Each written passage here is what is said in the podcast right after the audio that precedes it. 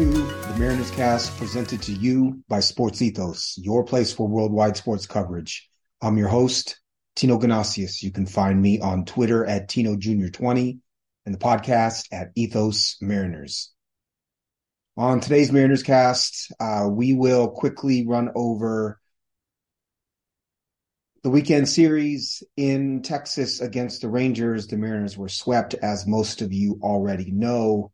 Um, we'll dig a little bit into that series. We will talk uh, the schedules or the upcoming final seven games for all of the teams in the Mariners are in contention with. We'll preview the series against Houston. The Astros are also licking their wounds. Um, tonight's matchup is Justin Verlander against Luis Castillo. We will talk Verlander and Castillo and kind of where the Astros and the Mariners sit uh, currently in the last uh, week or so statistically. So the Mariners are 84 and 71, three games behind the Rangers in the AL West, half game behind the Astros for the third wild card, currently sitting outside of the playoffs looking in, two games behind the Toronto Blue Jays for the second wild card. Mariners obviously have lost three in a row uh, and are four and six in their last 10. Uh, Texas plays uh, the Los Angeles Angels in Los Angeles. Um, Toronto starts a series tomorrow uh, at home against the New York Yankees.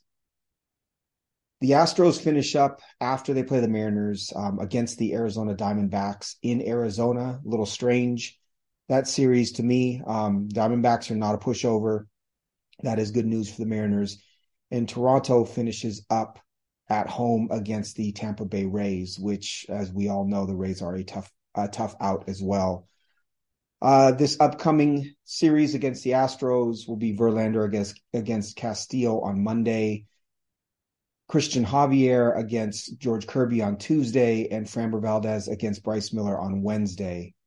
Um, coming into this series, as I said, the Mariners were swept by Texas in Texas. And shockingly, the Houston Astros were swept by the Kansas City Royals at home. Uh, that was unforeseen and a huge break for the Mariners. So, real quickly, on Friday night, the Mariners lost 8 5 to the Rangers. The Rangers took a an 8 0 lead after five innings. Really depressing. Um, super excited for those last 10 games of the season. Mariners going into Texas, you know, you're hoping for two of three. Taking one of three is not the worst result in the world. Super pumped for the series. All of a sudden, five innings in, Texas is up eight nothing. Mariners scored four in the sixth, one in the ninth to make it eight five. But really, this game was about Bryce Miller. He just didn't have it on Friday night. Four and a third innings, uh, six hits, six earned runs, one walk, only two strikeouts. Um, managed only a 21% whiff rate. I liked his introduction of the sinker. Um, I feel like the sinker keeps hitters off of uh, on the four seamer, and he only threw eight of them in this game. Um, I, I wish that he would have thrown more, but he didn't have it. And I don't know if he was amped up because of, you know, playing in front of his friends and family in Texas or what it was, but um, that was the story of the game was Bryce Miller uh, not bringing it on Friday night. Saturday, the Mariners lost two nothing. Logan Gilbert pitched fine, five and two thirds innings, five hits, two earned runs, four walks, two strikeouts. The two runs were given up on uh, two RBI singles. You know, you would like Logan Gilbert to get deeper into the game, um, deeper than five and two thirds innings. He is your number three starter, but he's a horse. And given the fact that Bryce Miller only went four and third on Friday, you know, you were looking for seven from Gilbert if you could get it. And the Mariners were going against Jordan Montgomery. I had spoken about Montgomery previously. Uh, he was a deadline acquisition by the Rangers from the Cardinals. The Max Scherzer trade uh, received a lot more headlines than the Montgomery trade, but Montgomery has been a an under the radar, very effective starter uh, for the last probably three years or so. First with the Yankees, then with the Cardinals, and now with the Rangers. Um, and he has the type of repertoire that does give the Mariners trouble. Doesn't throw a lot of uh, straight fastballs, a lot of sinkers, a lot of breaking stuff. And he ended up going seven innings, five hits, no runs, two walks, six strikeouts. Um, had a 28% whiff rate, which is very good.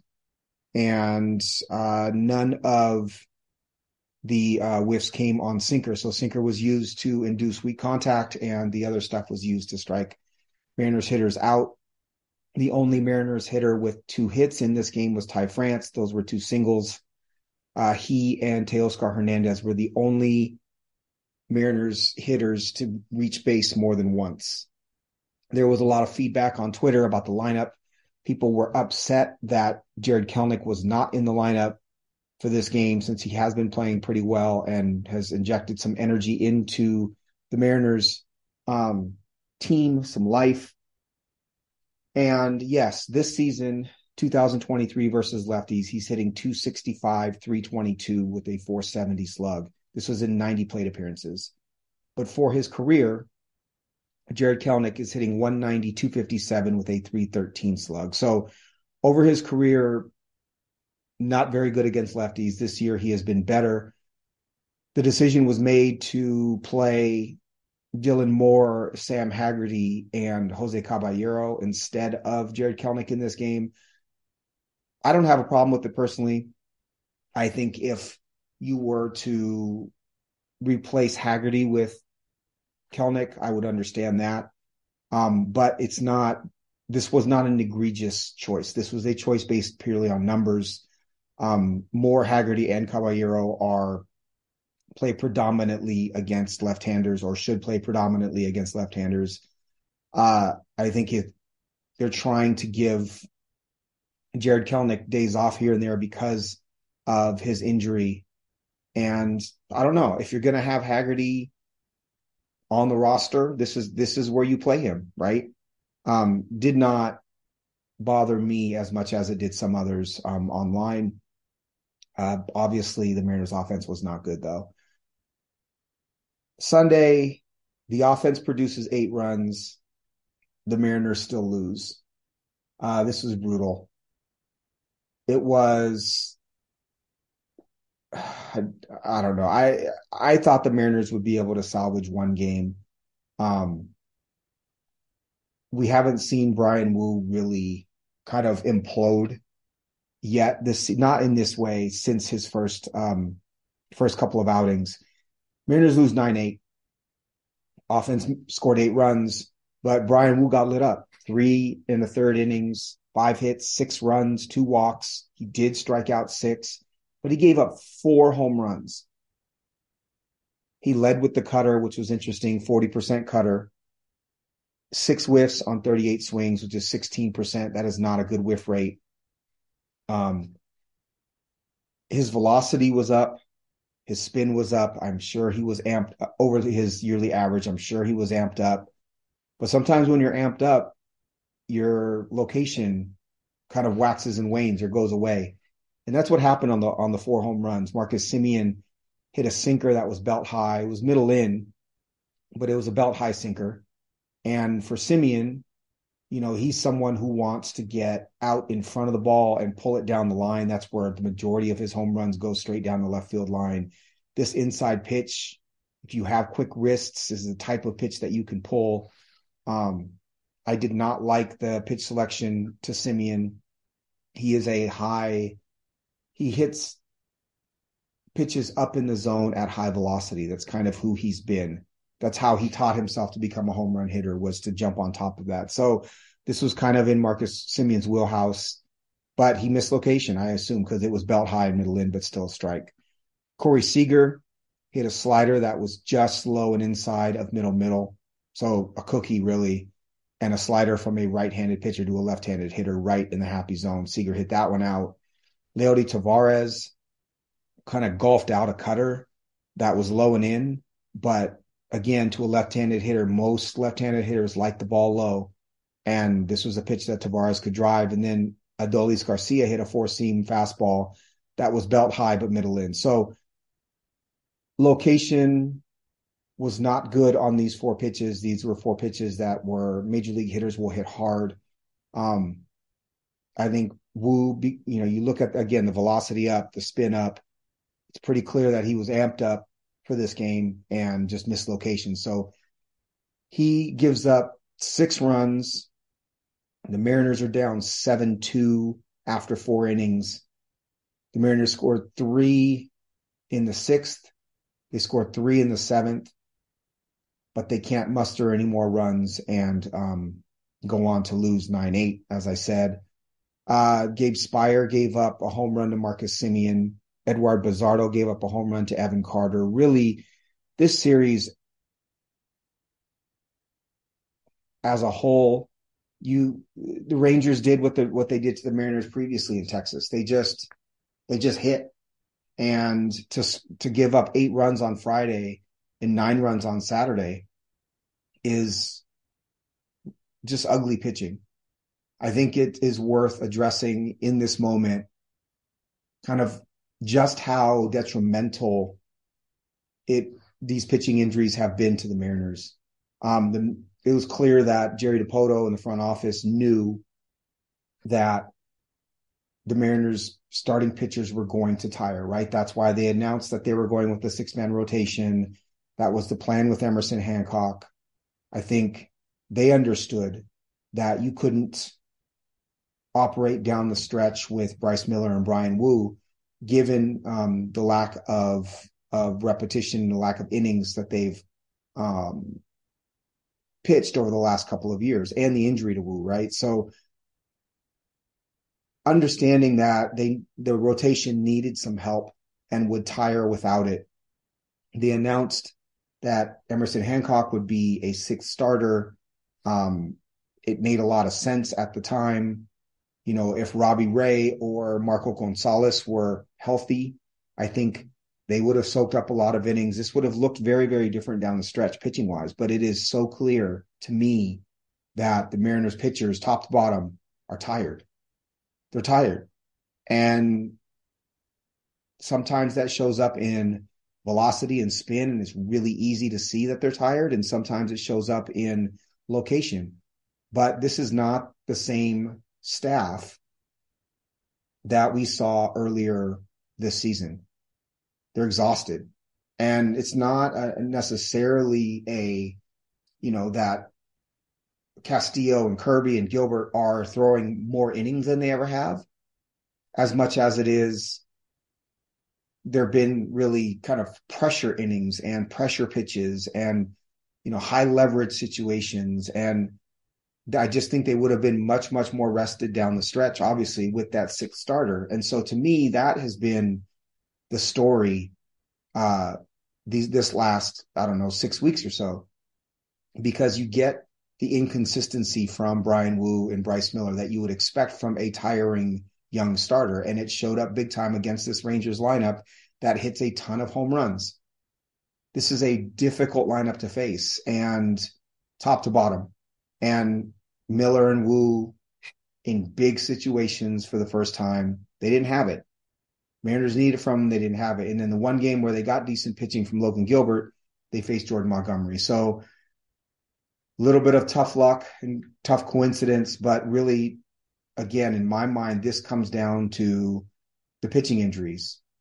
And it could be any of the three of Marco Gonzalez, Robbie Ray, and uh, Emerson Hancock. Any one of those three would have been able to soak up some innings so that you had more effective innings from Kirby, Miller, Gilbert, and Woo. I'm not putting Castillo in that boat because I think Luis Castillo has been very good.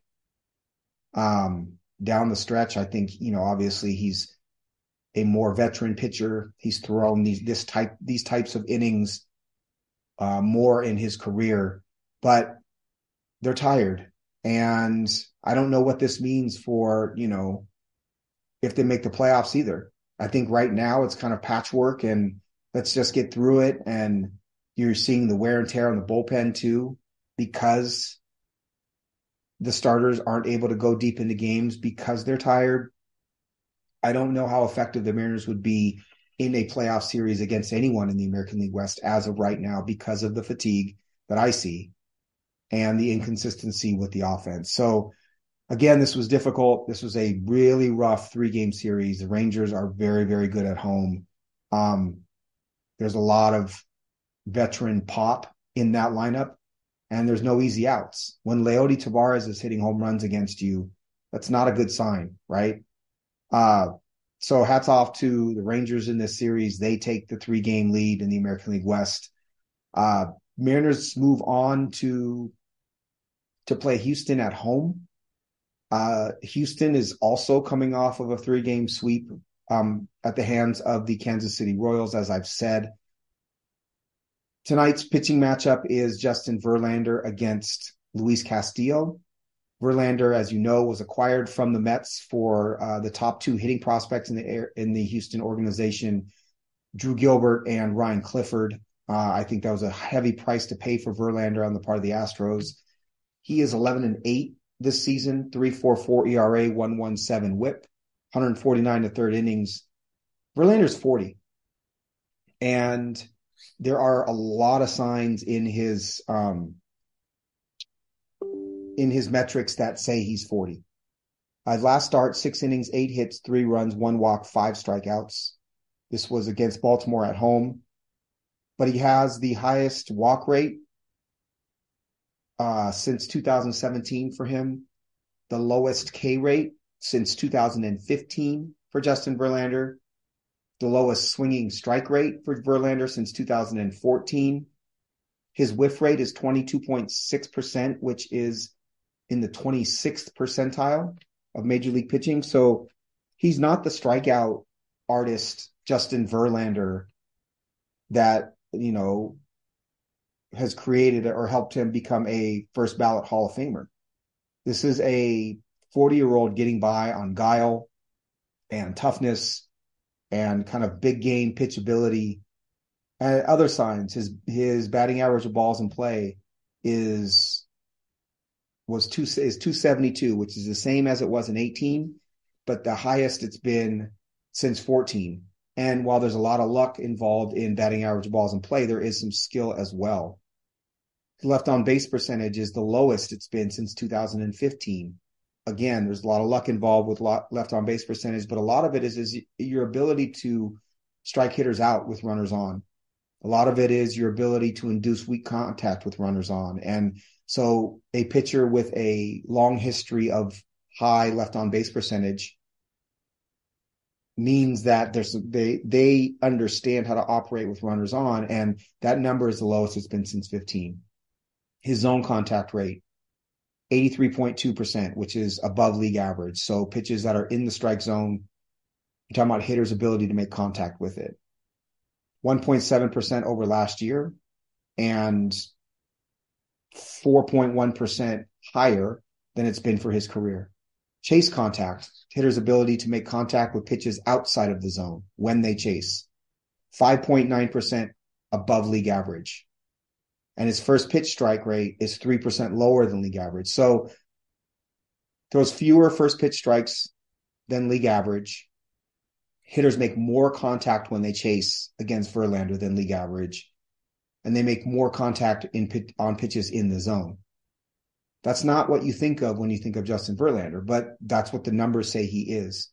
Again, his ERA is 344, but his xERA 389, xFIP, so fielding independent pitching 4.63, and his SIERA is 4.48. So really his true ERA is probably somewhere in the low fours. His average fastball velocity is the lowest it's been since 2016 at 94.4 miles an hour. Uh, righties hit him a little better than lefties, 244 with a 429 slug. Lefties hit 222. His ERA in September, again, this is a sign of an aging, fatiguing pitcher. ERA in September, 5.19. And since the trade, he's 5 and 3 with a 3.93 ERA and a 1.22 whip. So he's lost a little bit of velocity over the previous season uh, 0.7 miles an hour on the four seamer. He's gained a little movement, but that's to be expected as the velocity goes down. His slider is still his best pitch. Um, it's a pitch he tries to get to specifically against right-handers with two strikes, but the fastball has lost juice, right? It's gone down in um, 0.7 miles an hour over last year. He's surrendering a 247 average average on the four seamer this season, 194 last season. Even the expected batting average is is much higher this season. And the slug on the four seamer is 442. Last year was 285. So four seamer less effective. He's more just about the, you know, the breaking stuff now. And he, but he throws the fastball 50% of the time. And so when you've got a pitch that's not quite as effective that you have to throw half the time, you expect um, poor results. And that's where Verlander is at. That's not to say that Verlander can't come up clutch in a big game. That's who he's always been. That's not to say that the Mariners are going to light Justin Verlander up. It's just that he's not dominant in the way that he has been historically. That's not who he is anymore. So you've got an aging Verlander against Luis Castillo, who's in his prime, 14 and 7, 306 ERA, 105 whip, 188 in the third innings. Very good chance Castillo goes over 200 innings on the season. 77th percentile in baseball, both walk rate and K rate, almost a 15% swinging strike rate, 31% whiff rate. Just tough to hit, right? Low zone contact, really difficult to hit in the zone. Low chase contact, really difficult to hit when you chase. Almost 3% higher than league average first pitch strikes. Lefties hit him slightly better than righties. His home ERA, where he, he will be pitching tonight, is 2.52 on the season. His last start in Oakland on the 19th, seven innings, five hits, two runs, three walks, eight strikeouts. So Luis Castillo has been pitching well. Luis Castillo, you can expect, is the is the one Mariner starter who has been consistent throughout. Um, I think he's the one guy you can count on right now. I expect this to be a Mariners W. Uh, both teams have been very similar over the last seven days. Uh, the Mariners OPS 785, Houston's OPS 785, Mariners slug 442, Astros 458, right? So really, really similar. Mar- Mariners have hit, let's see, eight home runs. Astros have hit nine. Uh, and then pitching wise, again, really similar, kind of eerily similar in some ways. One, two, four whip for each team. Mariners ERA is much lower, 4.24 versus 5.33. Astros have given up nine homers, Mariners 10. So I think this is just a battle. This is a mental battle at this point in time, right? Both teams are exhausted. Both teams are limping to the finish. Both teams are coming off of um, really difficult series sweeps at the hands of, you know, the Royals and the Rangers. Both teams are struggling to get into the playoffs. Both teams have pitchers who are imploding. Hunter Brown in his last two starts, 14.04 ERA, eight and a third innings, 13 runs, six home runs. Framber Valdez, five and a third innings in his last start, four hits, six runs, three walks, 10 strikeouts, 10.13 ERA. So struggling teams, tired teams, teams that lack some starting pitching depth at this point in time. Uh, it, this is really just a, again, I think it's a mental battle. Who's mentally stronger? Which star, which hitting star is going to step up? It's, you know, kind of, you expect to see it from Julio. I expect to see it from Julio. JP Crawford just continues to be great. 956 OPS in the last seven days. Cal Raleigh, 900 OPS the last seven days. Jarred Kelenic, 1.062, right? So you've got some hitters that are hitting.